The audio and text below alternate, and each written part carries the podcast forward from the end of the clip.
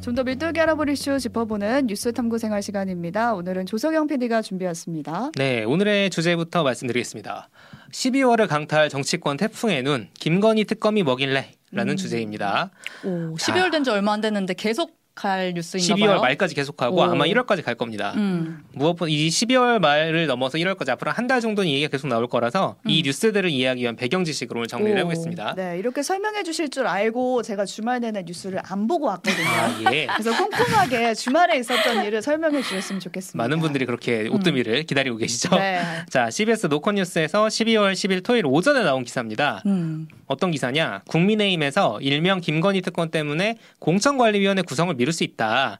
라는 얘기예요. 네. 이게 사실 갑자기 왜 앞에 김건희 특검이라는 얘기는 국회에서 논의되는 거고 음, 네. 국민의힘 공천은 당에서 하는 건데 총선 얘기인데 연결이 안 돼요 그러니까. 이렇게 기사 제목만 봐서는 이게 뭔 얘기인가 싶어요. 그렇죠. 그래서 음. 이게 화제가 됐습니다. 근데 음. 그 연결고리를 네. 설명을 해드릴게요. 네. 한줄 한 줄 해석을 좀 해보면 총선이 지금 4개월 앞으로 다가왔잖아요. 네. 그래서 국민의힘과 민주당 할 것 없이 지금 다 공천을 준비하고 있습니다. 음. 네, 공천이 뭐 우리 국회의원 후보로 누구 내겠다 뭐 이런 거잖아요. 음. 정하는 거. 그래서 여야 모두 지금 공천관리위원회라는 걸 만들어서 이 과정을 전부 관리하는 그 기구를 그렇죠. 만들어서 하는 건데 그러면 이제 그 공천관리위원장이 누가 되느냐. 그렇죠. 요게 되게 중요할 거고 누가 위원이 되느냐 이걸 보면은 권력이 어느 쪽으로 가는지를 좀 알 수 있다. 그렇죠. 그냥 그렇죠. 딱 그런 시즌인데 음. 국민의힘에서는 얼마 전에 임요한 혁신위원장이 나 공천관리위원장 시켜달라 뭐 이렇게 했다가 뭐 논란이 되고 막 논란이 컸죠. 했었죠. 반응이 네. 컸죠. 바로 그 중요한 공간의 구성을 국민의힘에서 지금 미룰 수도 있다 이런 보도가 나온 거잖아요.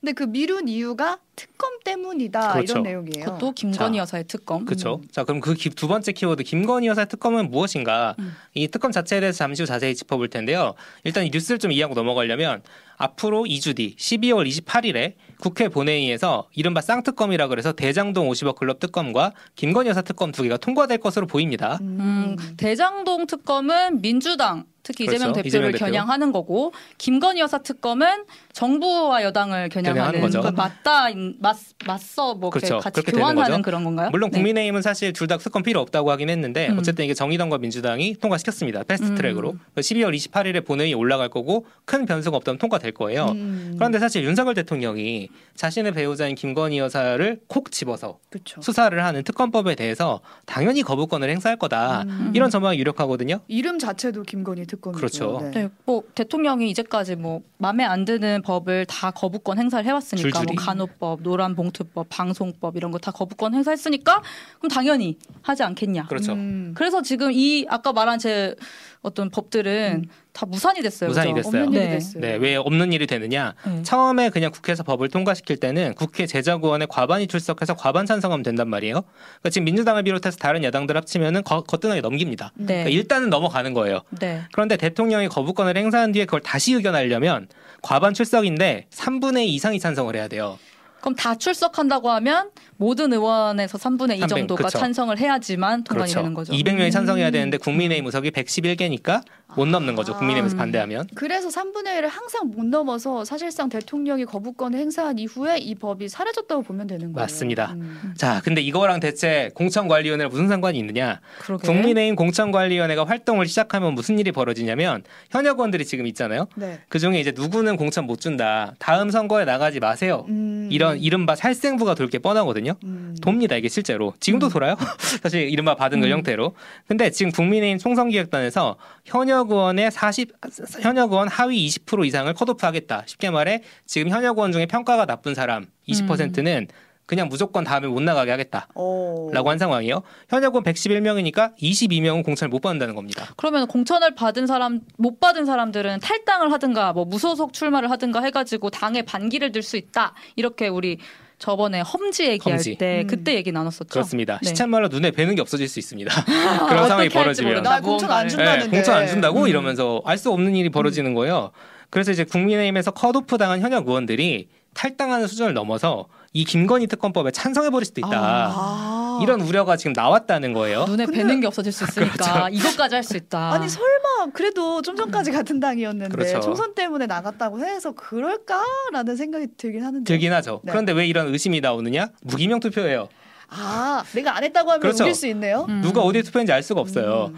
그러니까 CBS 도커뉴스 보도에 따르면은 지난주 12월 5일에 윤석열 대통령이랑 국민의힘 지도부가 같이 점심을 먹었어요. 맞아요. 그 자리에서 윤 대통령이 이 특검 관련 언급을 했다고 합니다. 아. 결국 특검 관련해서 이 거부권 표결까지 다 끝나기 전에 이제 공천에서 누가 잘린다더라 아니다 아니다더라 이런 얘기가 도는 것 자체를 차단을 하고 싶다. 음. 그러니까 공관위 구성 자체를 미루겠다라는 예측 보도가 나온 겁니다. 근데 이제 주말에 이게 논란이 크게 됐는데 국민의힘에서 이거 사실 아니다 이렇게 발표를 바로 했던데요. 나왔습니다. 네. 자, 정확히는 공관위 구성을 미루는 건 아니다라고 했어요. 음. 박정화 국민의힘 수석 대변인이 특검법 때문에 공관위 구성이 늦어진다는 건 사실이 아니다 라고 했는데 윤석열 대통령이 국민의힘 지도부랑 밥을 먹으면서 특검 관련해서 언급이 있었다라고 한 부분에 대해서는 입장을 안, 냈- 안 아, 했습니다. 언급을 안 아, 했어요. 네. 이거는 무응답입니다. 네. 해석의 여지가 있죠? 네. 그래서 관련해서 민주당에서는 윤석열 대통령이 만사를 제쳐두고 김건희 여사 방탄에 여당을 동원한 꼴이다라고 이제 비판하는 그 입장이 나왔고요. 음. 아, 음. 그게 이제 주말 사이에 있었던 얘기인 거고 이제 특검 얘기로 좀 넘어가 보면 사실 김건희 여사 특검 얘기가 작년에도 나왔거든요. 그렇습니다. 그러니까 이게 계속 뉴스에 나오는 건데 어떤 얘기길래 1년 넘게 이렇게 논란이 이어지는 그렇죠. 거예요? 사건으로 돌아가면 2009년부터 있었던 일이기 때문에 음. 거슬러 올릴 게 많은데 지금부터 뉴스 교양이라고 생각을 해주시고 네. 일단 특검이 뭔지 그 다음에 이제 김건희 특검법이 뭔지 정리를 해볼게요. 특검이 뭔지부터는 제가 좀 설명드리면 특별 검사죠.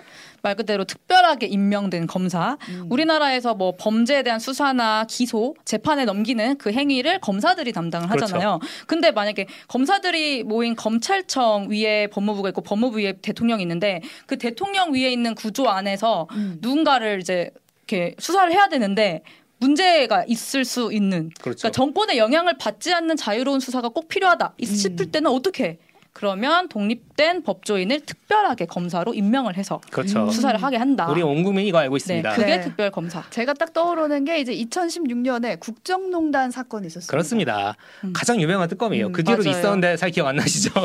자, 정식 명칭 박근혜 정부의 최순실 등 민간인에 의한 국정농단 의혹 사건 규명을 위한 특별검사의 임명 등에 관한 법률안이 국회에서 통과가 돼가지고 음. 특별검사가 임명이 됐습니다. 국회가 통과돼야 되는 거군요. 그렇죠. 이때 처음에 이 특검 후보로 이름이 오르내렸던 사람 중에 한 명이 누구냐? 윤석열 검사였어요, 당시. 당시에 당시 검사 현 대통령이죠.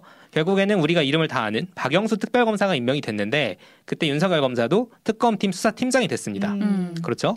자 그렇게 특검에 직접 몸담았던 윤석열 검사가 검찰총장을 거쳐서 대통령이 됐는데 그렇죠. 자신의 배우자인 김건희 여사를 수사하는 특검법이 딱 올라올 거 아니에요? 음. 대통령 테이블에 사인을 하느냐 마느냐 이 기로에 놓여 있으니 아이러니한 상황이죠. 정말 그렇네요. 근데 당시 국정농단 수사를 총지휘한 그 유명한 박영수, 박영수 특검. 특검도 음. 지금은 오히려 수사 대상이 돼버렸잖아요. 그렇죠. SHS님 박영수 특별검사 저 때는 참 스타였는데 지금은 50억 클럽이 돼버렸다. 그러니까요, 정말. 라고 지적해 주셨는데 네. 특검의 몰락 이런 식으로 기사가 많이 나왔어요. 음. 어, 박영수 전 특검이 대장동 민간 개발업자들 돕는 대가로 금품을 수수했다라는 이른바 50억 클럽 멤버로 그 거론이 됐고요.